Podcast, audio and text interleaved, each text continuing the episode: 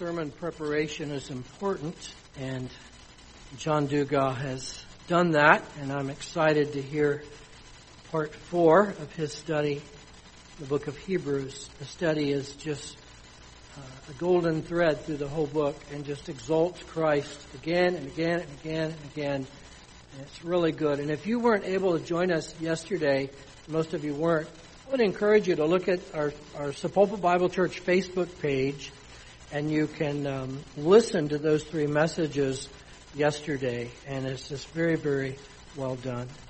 Um, so right now I think we're being joined by the church over at Grace Bible Church in Tulsa where John is, is pastor.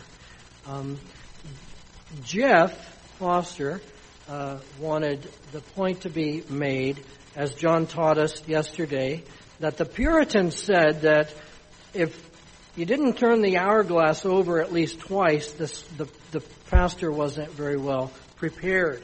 And, and so Jeff made sure that we have the hourglass, and so it, it has begun, brother. And so feel free to turn it once or twice if you like, but you come and, uh, and minister to us. Let me pray for you as you're coming. Lord, I, I just pray for John and just pray that you help him to remember what he studied. And I thank you, God, that over a decade ago he spent all this time in Hebrews and has been able just in four messages to give us the most beautiful words, the most clear heartbeat of the glory, the supremacy, the superiority of Christ in that amazing book. And Father, we thank you so much for your son Jesus. And Lord, I thank you for your servant John who is going to unpack for us again the words of, of Hebrews. Father, we love you and praise you. In Jesus' name, amen. Thanks, brother. Well, I invite you all to turn with me once again to the book of Hebrews. And, and, just so you know, now I've got permission to go for two hours. And if that's a problem, that you can blame Jeff, right? So, and, and of course, uh, the brethren at GBC, they probably won't let me back in the door if I go two hours, but I've done, I've gotten close a few times, I think, but um, usually the nursery workers start rebelling about that time, so after an hour. We've been talking this weekend about the supremacy of Jesus Christ, how he is superior, how he is, the, the author says over and over again, he is better. And, and we went through in our first lesson just an overview of how he's better than, and, and he lists so many different things, uh, how Jesus is better. And we looked at uh, a lot of things I'll review in just a few minutes. But as we, we think about Jesus as our high priest, and he is better than all of the high priests that went before him in the Levitical priesthood. Is he alone in his priestly work? A lot of times we, I think, tend to think that, that Jesus is the high priest, and we don't think that there's anyone with him doing any kind of priestly work. But in fact, Jesus does put us to work as priests. And he has for us very high standards. We're going to look at some of those today as he gets into in chapter 13. And that's what he's going to do in chapter 13 is to show us this, this is where we're going with all, now that we know that Jesus is superior and in particular he's superior as high priest, then what does that do for us? What do we, how do we need to respond? And we need to understand that he has under him his own transformed company of priests. His own transformed company of priests. The author back in chapter 3 verse 1 calls us to think deeply or consider Christ as apostle and high priest, how he is better than all of those who went before him, apostles, those who uh, were sent by God to speak for God, and even better than all of the high priests. Treasuring the supremacy of Christ that, that he calls us to do, that is a must have. It's not something optional. We've been talking about this weekend uh, as everything in the Bible, right? But it's not something that's like, okay, it's a nice to have, and that is, you know, maybe I'll get to that. Um, it, it's not a nice to have, it's a must have. And the writer, to drive that home throughout the book, and a lot of you, if you have read through Hebrews and studied it some, you know that one of the things that people zoom in on are the six warning passages. And, and those, he gets very serious with the language he uses there. And, and especially the one that's, you know, the chapter six. And a lot of people kind of get hung up on that trying to understand it. But even just think, thinking about this, the seriousness of these warnings. What the writer wants to drive home is that for those of you Hebrew Christians that he's writing to who think that it's a valid option to maybe go back to Judaism, or it's a valid option to not grow in grace. You need these warnings. And so what I want to do is just briefly talk about the, the six warning passages so that we will be persuaded to think deeply on Jesus as a regular part of our Christian life and to act upon what we have learned here. And so just walking through those six warning passages.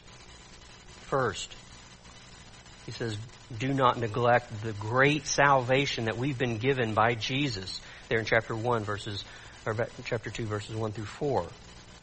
Second, combat spiritual hardening toward Jesus by strongly encouraging one another. And just to talk about that for a minute, the book of Hebrews is not about individual Christianity. Now, yes, each of us has to take it personally and act upon it, but it isn't about just me and my Christian life. It is actually about all of us together doing the Christian life together. Not just Sunday mornings and Wednesdays and Bible studies, but all the time to be thinking in that way of that this is about one another we are a company of priests. Remember that. And we're going to develop that idea. But with that understanding that we're, the, we're a company of priests, we have to be looking out for each other. We have to be watching each other and helping, encouraging each other, sometimes admonishing each other when necessary, and bringing these warning passages to bear on one another's lives as we need. Third, be diligent to grow spiritually in Christ because apostasy is real. There in chapter 5 on into chapter 6.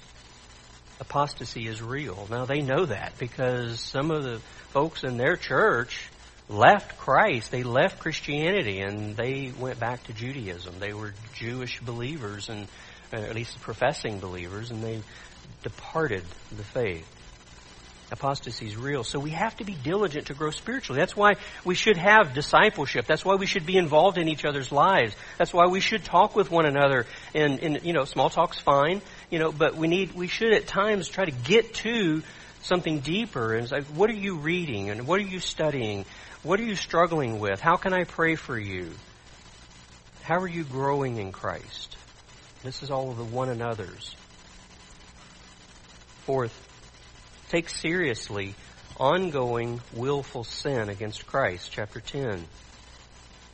We have to take that seriously. We, we can't allow in our own lives or in one another's lives ongoing willful sin where, where we're not repenting of our sins. We need to deal with that and, and help each other to deal with that.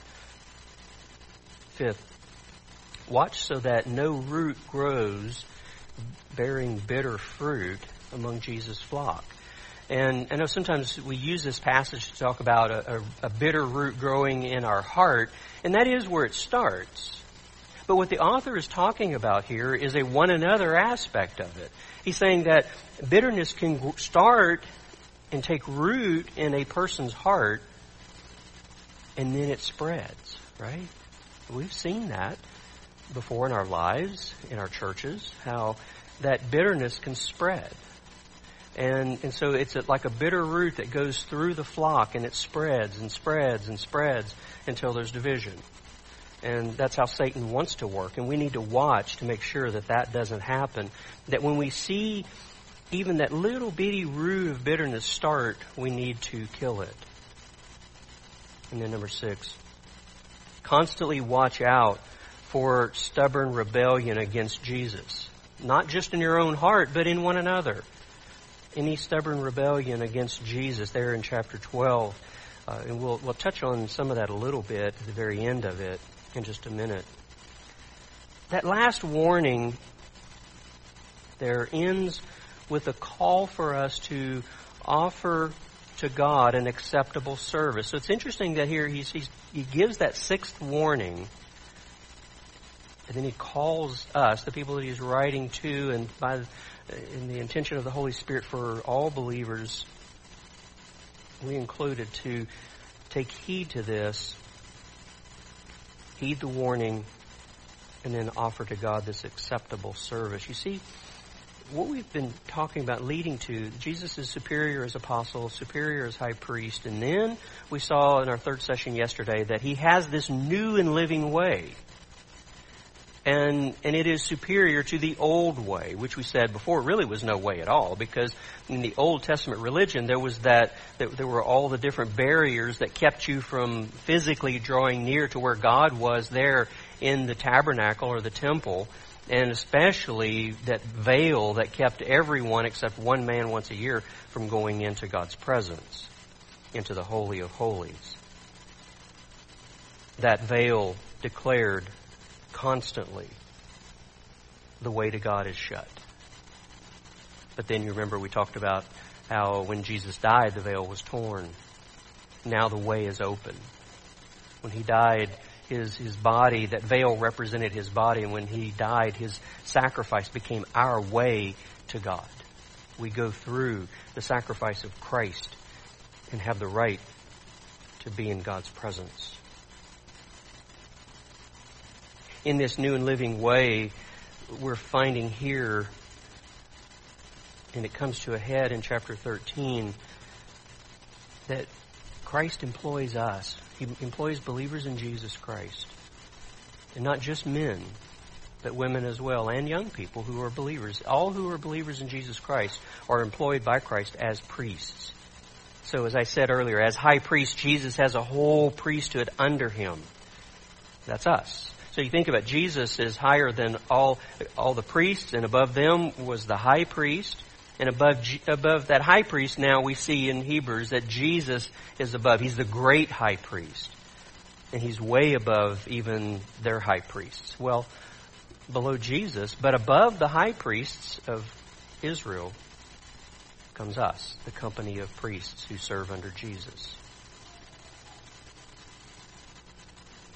Today we're going to explore how Christ's priests are superior to the Levitical priests our rights and privileges as priests are greater than those of the Old Testament priests. And this is mind blowing.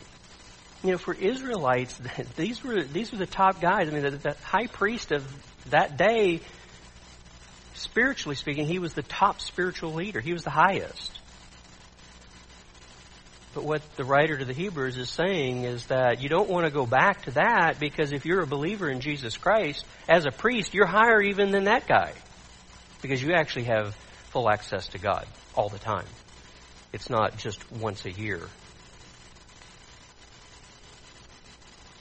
Now, a writer doesn't directly call us priests, but Peter does.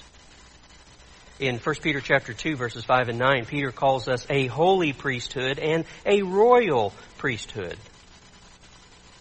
But our writer does use plenty of priestly language in his letter, especially in this second part of the letter, starting with 1019 and forward. When he opens this section there at 1019, as he is explaining for us, and we saw in our third session, this new and living way that is superior.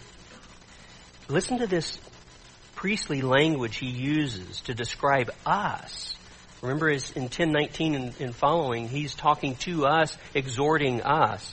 And he says things like, us entering the holy place by the blood of Jesus. So the Old Testament priests they would come into that holy place with blood, and we saw that we don't come with blood, we come by means of the blood of Christ. We have the right now because of what Christ did. And so we enter the holy place by the blood of Jesus. He says we enter through the veil, so we come through the flesh of Christ, that is his body which was sacrificed for us. We come through his sacrifice, through the veil. He says, let us draw near. He's talking about to the throne of God. He says, having our hearts sprinkled clean and our bodies washed with pure water. That's priestly language because if you go back in the Old Testament you read about the, the priests and the high priests and how they had to, there were all these specific rules they had to follow about bathing and the clothing that they would put on, the clean clothing before they would go into the, the temple and especially the Holy of Holies. Jesus has, by his blood, washed us, sprinkled us clean, so that we can come before God. It's not a matter of we've got to go through these rituals or anything. He has already cleaned us, cleansed us. All that's priestly language. Then at the end of the last warning there, at the end of chapter 12, he, as he's getting ready to take us here into chapter 13, notice the priestly language that we find there. So just back up if you're in, in Hebrews 13 to the last two verses of chapter 12. He says, Therefore, since we receive a kingdom which cannot be shaken, let us grow, show gratitude, and here it is, by which we may offer to God an acceptable service. That's priestly language, making our priestly offerings, if you will with reverence and awe for our God as a consuming fire. And think again, he's talking to these Hebrew Christians, these Jewish Christians. Some of their folks have gone back to Judaism. And he says, okay, I want you to think about Old Testament religion.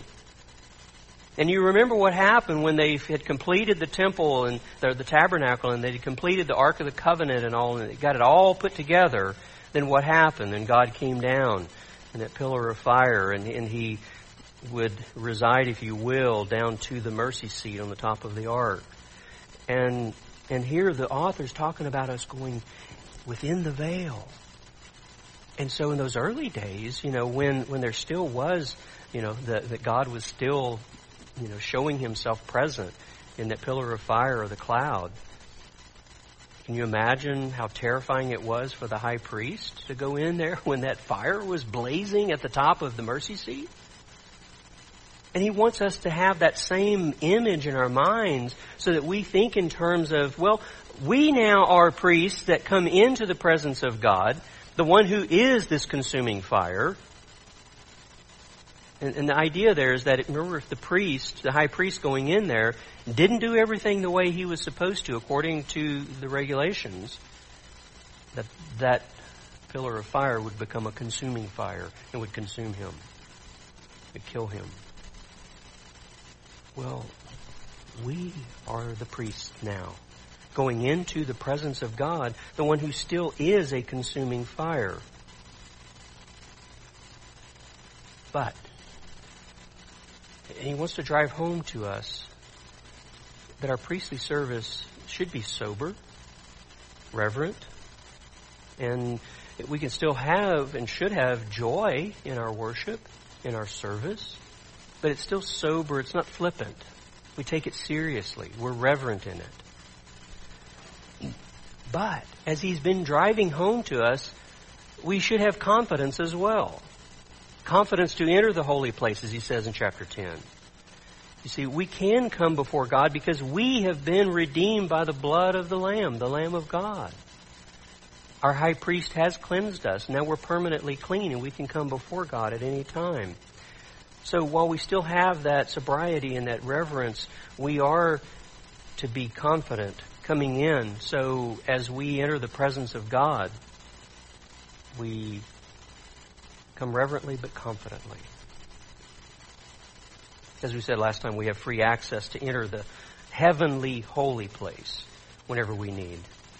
And so new covenant priests, that's you and me, possess, we possess greater privileges than did the Old Testament high priests. to drive that home again.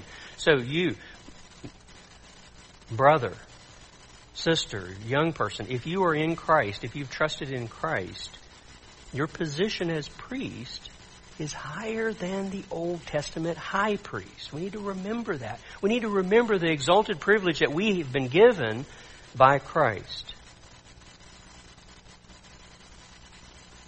You are a priest if you're a believer. View your entire life as worship, as religious service to God. Everything that you do, even your, what we call our earthly vocations, whatever those might be, do it, that's what we talk, you know, in Sunday school about doing everything to the glory of God. We, we should think of our entire life as religious, spiritual service for God. Even the mundane things that we do in life. Don't just think it, well, it's only the spiritual things. It's all spiritual because we're priests. And so everything we do, think of yourself like, you know, in the, the Old Testament priestly orders, they had all these different orders of priests that did all these different things in the temple. Different ministries. And that's us. We have different ministries, different ways of serving God, different vocations. And so as we treasure Christ and the superiority, the supremacy of Christ, that should be a catalyst that energizes us, that will make this a continuous theme in worship. That it's about Christ, it's about exalting Christ. And I'm always fascinated to think about how God the Father and God the Holy Spirit, right now in this church age, they're all about exalting Jesus, God the Son. And that, that always fascinates me. And they invite us to do the same, to join them in exalting God the Son, Jesus Christ. So, now let's get into chapter 13 and talk about what it is for us to be among this whole company of believer priests. Chapter 13 presents standards, duties, and character traits for believer priests. First, believer priests must manifest love for the family of God. So what he's going to do, and I'm not going to read all of these this morning for the sake of time, even though I guess I got another hour and a half probably, but um, is I'm just going to hit high points and tell you what he's talking about in these first verses here when he's talking about we must manifest love for the family of God. Verse 1. Let love of the brethren continue. So that's like a heading for these first few verses believer priests must manifest love for the family of God. The word for love that he uses here is not what we usually see in the New Testament agape. It is Philadelphia, brotherly love, or family love is the idea. And so again, you see, he's thinking priestly here. And so remember the Old Testament priests were all from, they had to be from one tribe. What was that tribe? Levi. Okay? So they were all from one family. And he's saying, we believer priests are all from one family. We're not from a particular tribe, but we're in what family? The family of God. We belong to His family. And so we are to have that kind of family love for one another. Now, this love is going to manifest itself here in some of these verses that follow manifest themselves like this hospitality for traveling brethren, verse 2. Care for afflicted brethren, like if they're in prison, for example, verse 3. Honoring marriage by keeping it holy. That's a part of our priesthood, is keeping marriage holy, verse 4. Not loving money, but being content with what God has given you, verse 5 and imitating those whom God used in teaching you. So learning from one another, verse 7. So love, that's the first character trait among believer priests. The second is that we are to rest in God's character. We should cling to these favorite verses. I'm going to read uh, some of these beautiful verses uh, that many of us have memorized. If you haven't memorized these, I recommend that to you. The end of verse 5. What a beautiful promise. God says to us, I will never desert you, nor will I ever forsake you. That's, that's one of the precious, precious promises. He says, verse 6, so that we can confidently say, The Lord is my helper, I will not be afraid. What shall man do to me? And then look at verse 8, another precious promise. Jesus Christ is the same yesterday and today, yes, and forever. See, here's the confidence that we have as we cling to those promises. We never face life alone. Never. Having God, we always have enough. That's why He can tell us to be content. Because if we have God, we have enough. And Jesus Christ is forever faithful, forever reliable. Believers never need fear that Jesus might change.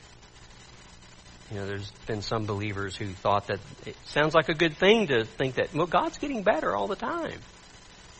That scares me to death. Because if God isn't already wholly perfect and all knowing, all powerful, all everything, right? Then what, what can I trust in? Where's my hope? Where's my confidence? But we're promised here that Jesus is never going to change and he doesn't need to change because he's perfect. He knows all. He's not going to get to some point where he says, oops, you know, I know I made that promise, but sorry, I can't make it happen. I tried. That's not going to happen with Jesus because he's Almighty God. He will never go back on his word. Third, resist false teaching. Believer priests resist false teaching. False teaching needs to be taken seriously. See, false teachers are crafty, they're winsome, and they try to introduce destructive doctrines. Elders are charged with keeping watch out for wolves who try to bring in these destructive doctrines these new ideas that they introduce. That's why elders have to be skilled at teaching. And so you find in, in Acts 28 when Paul is admonishing or, or he's exhorting the uh, Ephesian elders. And then in Titus 1 9 where he's talking about all these qualifications for elders, but then that one about them being able to teach. It's so that they can refute those who contradict the sound doctrine from the Word of God. The writer warns them not to be carried away by false teachings. And some of the false teachings that they were dealing with, because remember, they're coming out of, of Judaism, they, they were focused on Old Testament ceremonial foods. Look at verse 9. He says, Do not be carried away by varied and strange teachings. For it is good for the heart to be strengthened by grace, not by foods through which those who were thus occupied were not benefited.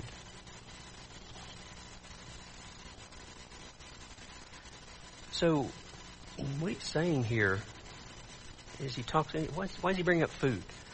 Well, because people were getting hung up on some of the ceremonial aspects of the Old Testament law, thinking like, well, you know, you know, we've been Jews all our lives, now we've come to Christ, and but yeah, maybe we still need to do all that. And there were false teachers saying, yes, you need to do all that. You need to keep all of those, those ceremonial things, or at least some of them, the ones that I happen to like. And,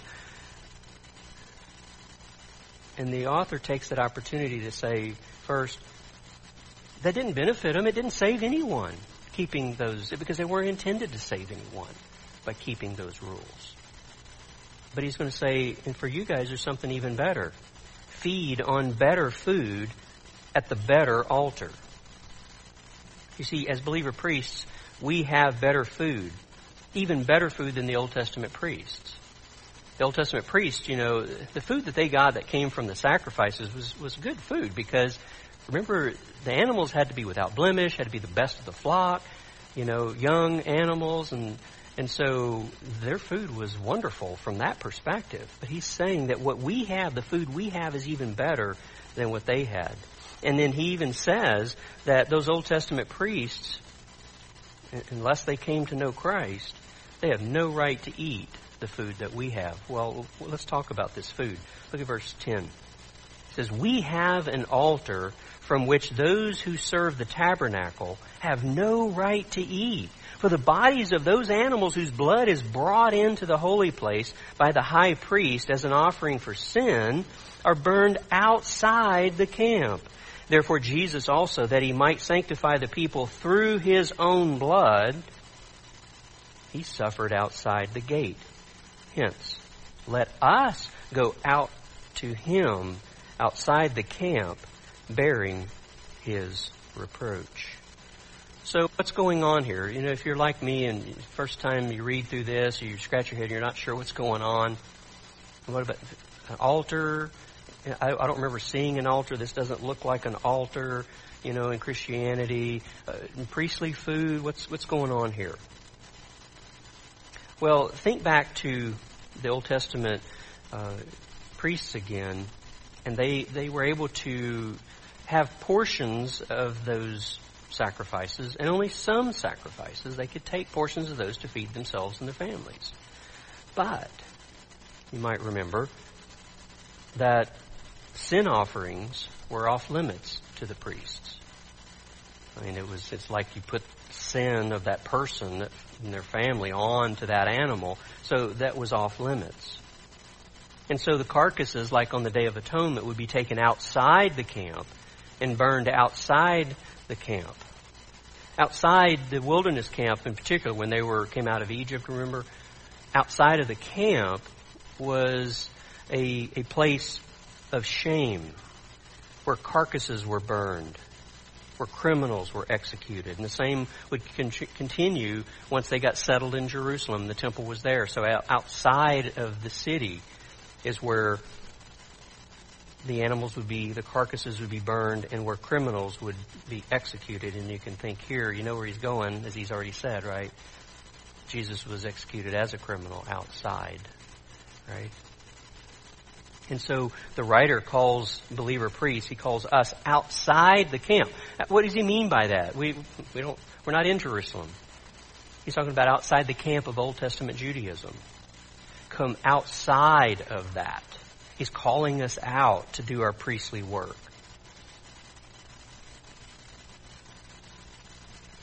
And he says, do that bearing Jesus' reproach. You, know, you read the Gospels and you see how Jesus was treated. Here's the Lamb of God coming to take away the sins of people. To be the promised Messiah that they had longed for and were anticipating eagerly. And they treated him with contempt with reproach. And so the world will treat us that way too. I mean, you know that. You, you talk about being a Christian to your neighbors or coworkers and others. And, you know, there are a few that'll show some respect, but there's so many that will heap reproach on you. But that's okay.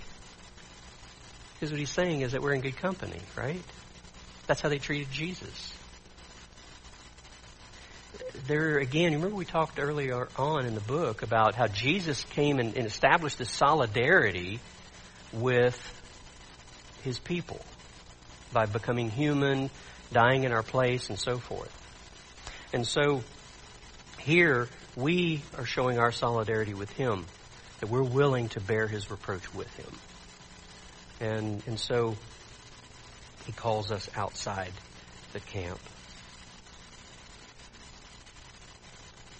Now, what about the altar and the food that we eat? Back in John 6, there was that passage that actually kind of confused a bunch of people and, and they just laughed after that. Jesus was saying, if you want to do the work of God, you need to eat my flesh and drink my blood. And they're like, mm, what? That sounds weird. But what he meant by that is that eating his flesh and drinking his blood is a picture of believing in him. It's a picture of faith. And so whenever we have the Lord's Supper, for example, that reminds us of our daily pre- priestly food, our daily priestly meal that we should be consuming every day. That is, every day, we talked earlier, work hard at resting, resting in the work of Christ. Right?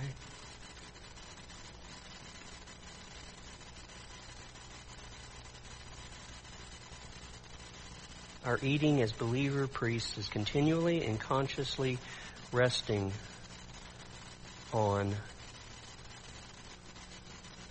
the finished work of Christ. Resting on the finished work of Christ. As we said, Christ worked. He rested when he sat down. We rest in him, in his work. Well, if we are believer priests, you may be thinking, oh, okay, John, what about sacrifices, offerings? Because the old priesthood had a lot of those to do. It was like a continual thing at the temple. Well, if we're priests, where are our offerings, our sacrifices? Well, we know that Jesus' sacrifice on the cross has put an end to sacrifices for sin. And so we think, okay, good, uh, we're all done. Well, not quite. Just dealing with sin, Jesus has put an end to all of those by his once forever sacrifice there are still sacrifices for us to offer. Our priestly service is worshipful service, and so everything we do is priestly. It, our life is a, a, a priestly life, if you will, serving God. And so we are going to be doing spiritual sacrifices, if you will, as opposed to the literal blood sacrifices. And he mentions two of them here. And look with me at verses 15 and 16. It says, Through him then, Jesus, let us continually offer up a sacrifice of praise to God, that is, the fruit of lips that give thanks to His name. And do not neglect doing good and sharing, for with such sacrifices, God is pleased. I guess I should turn this, right?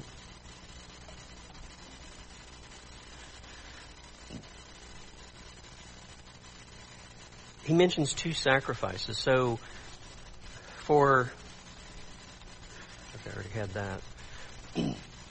offer spiritual sacrifices. Believer priests offer spiritual sacrifices. So have you ever really thought about this? That there are spiritual sacrifices that you and I as believers are to offer? That we're to do? That this priestly work that we're to do?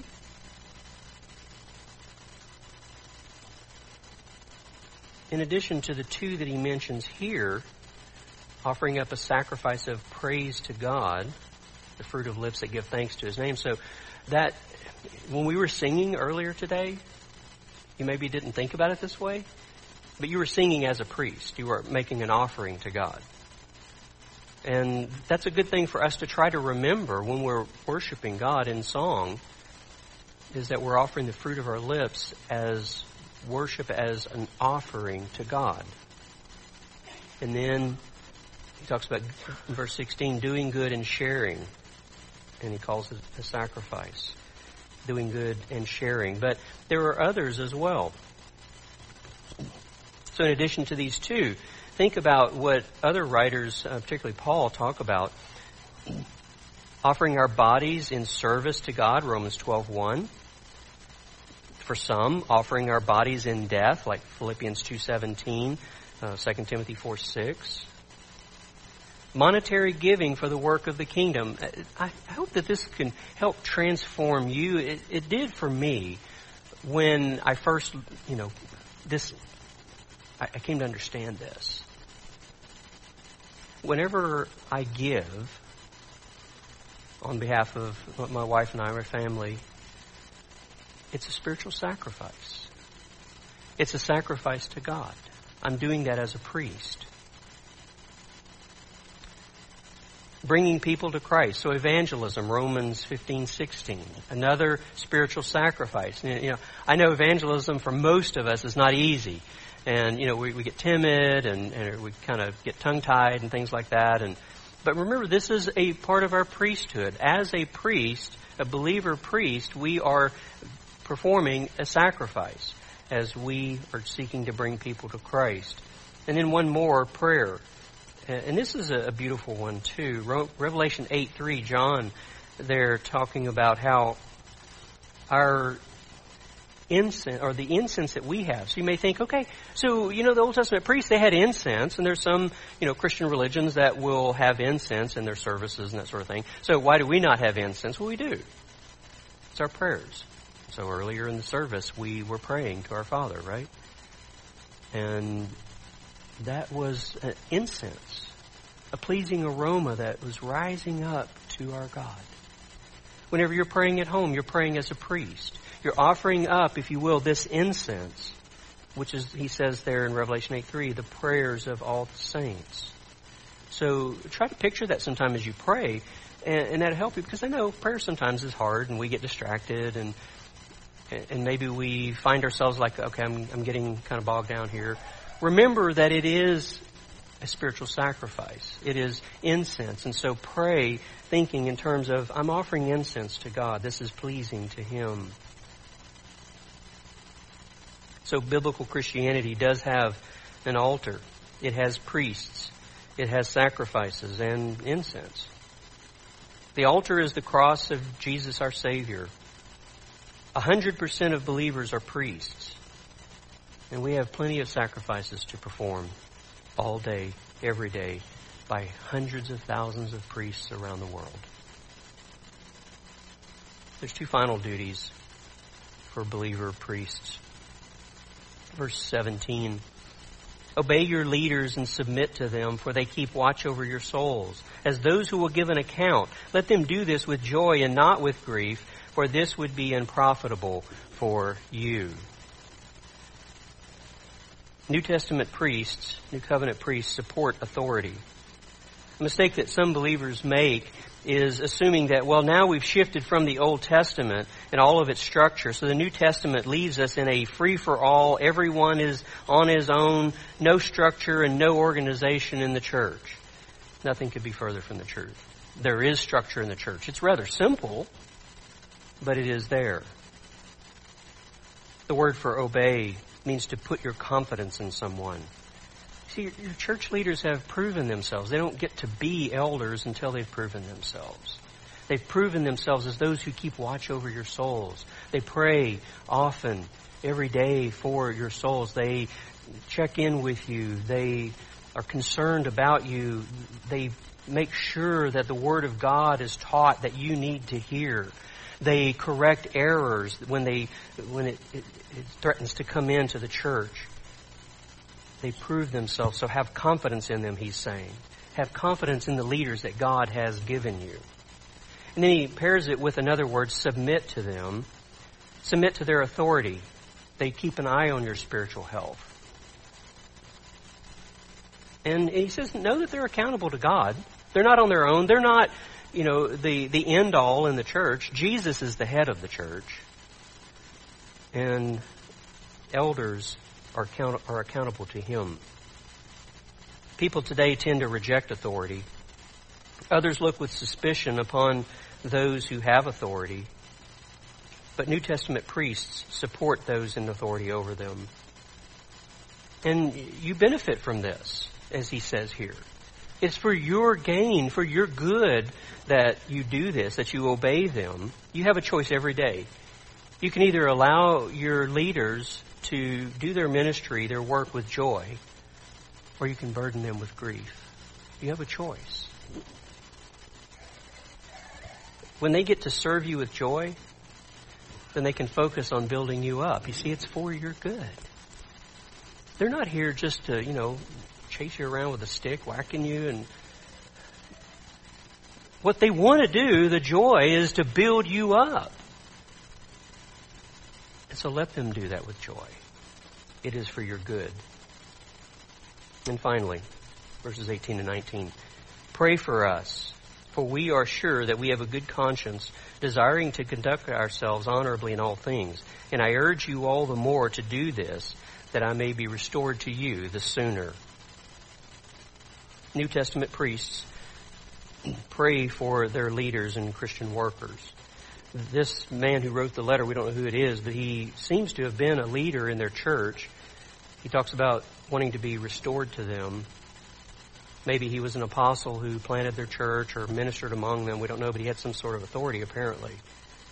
He says, pray for us. And praying for your leaders improves the authority structure because it encourages them and it helps you to remember that these guys are accountable to God and I'm accountable to them. I need to support them, pray for them. That's what a believer priest does. And I love what Spurgeon answered. Someone asked him one time something along the lines, you know, how do you account for the success in your ministry? And and you know some some guys unfortunately will well you know I you know went to seminary or I had this training or I had you know Spurgeon said my people pray for me. That was why his ministry was successful. His people prayed for him.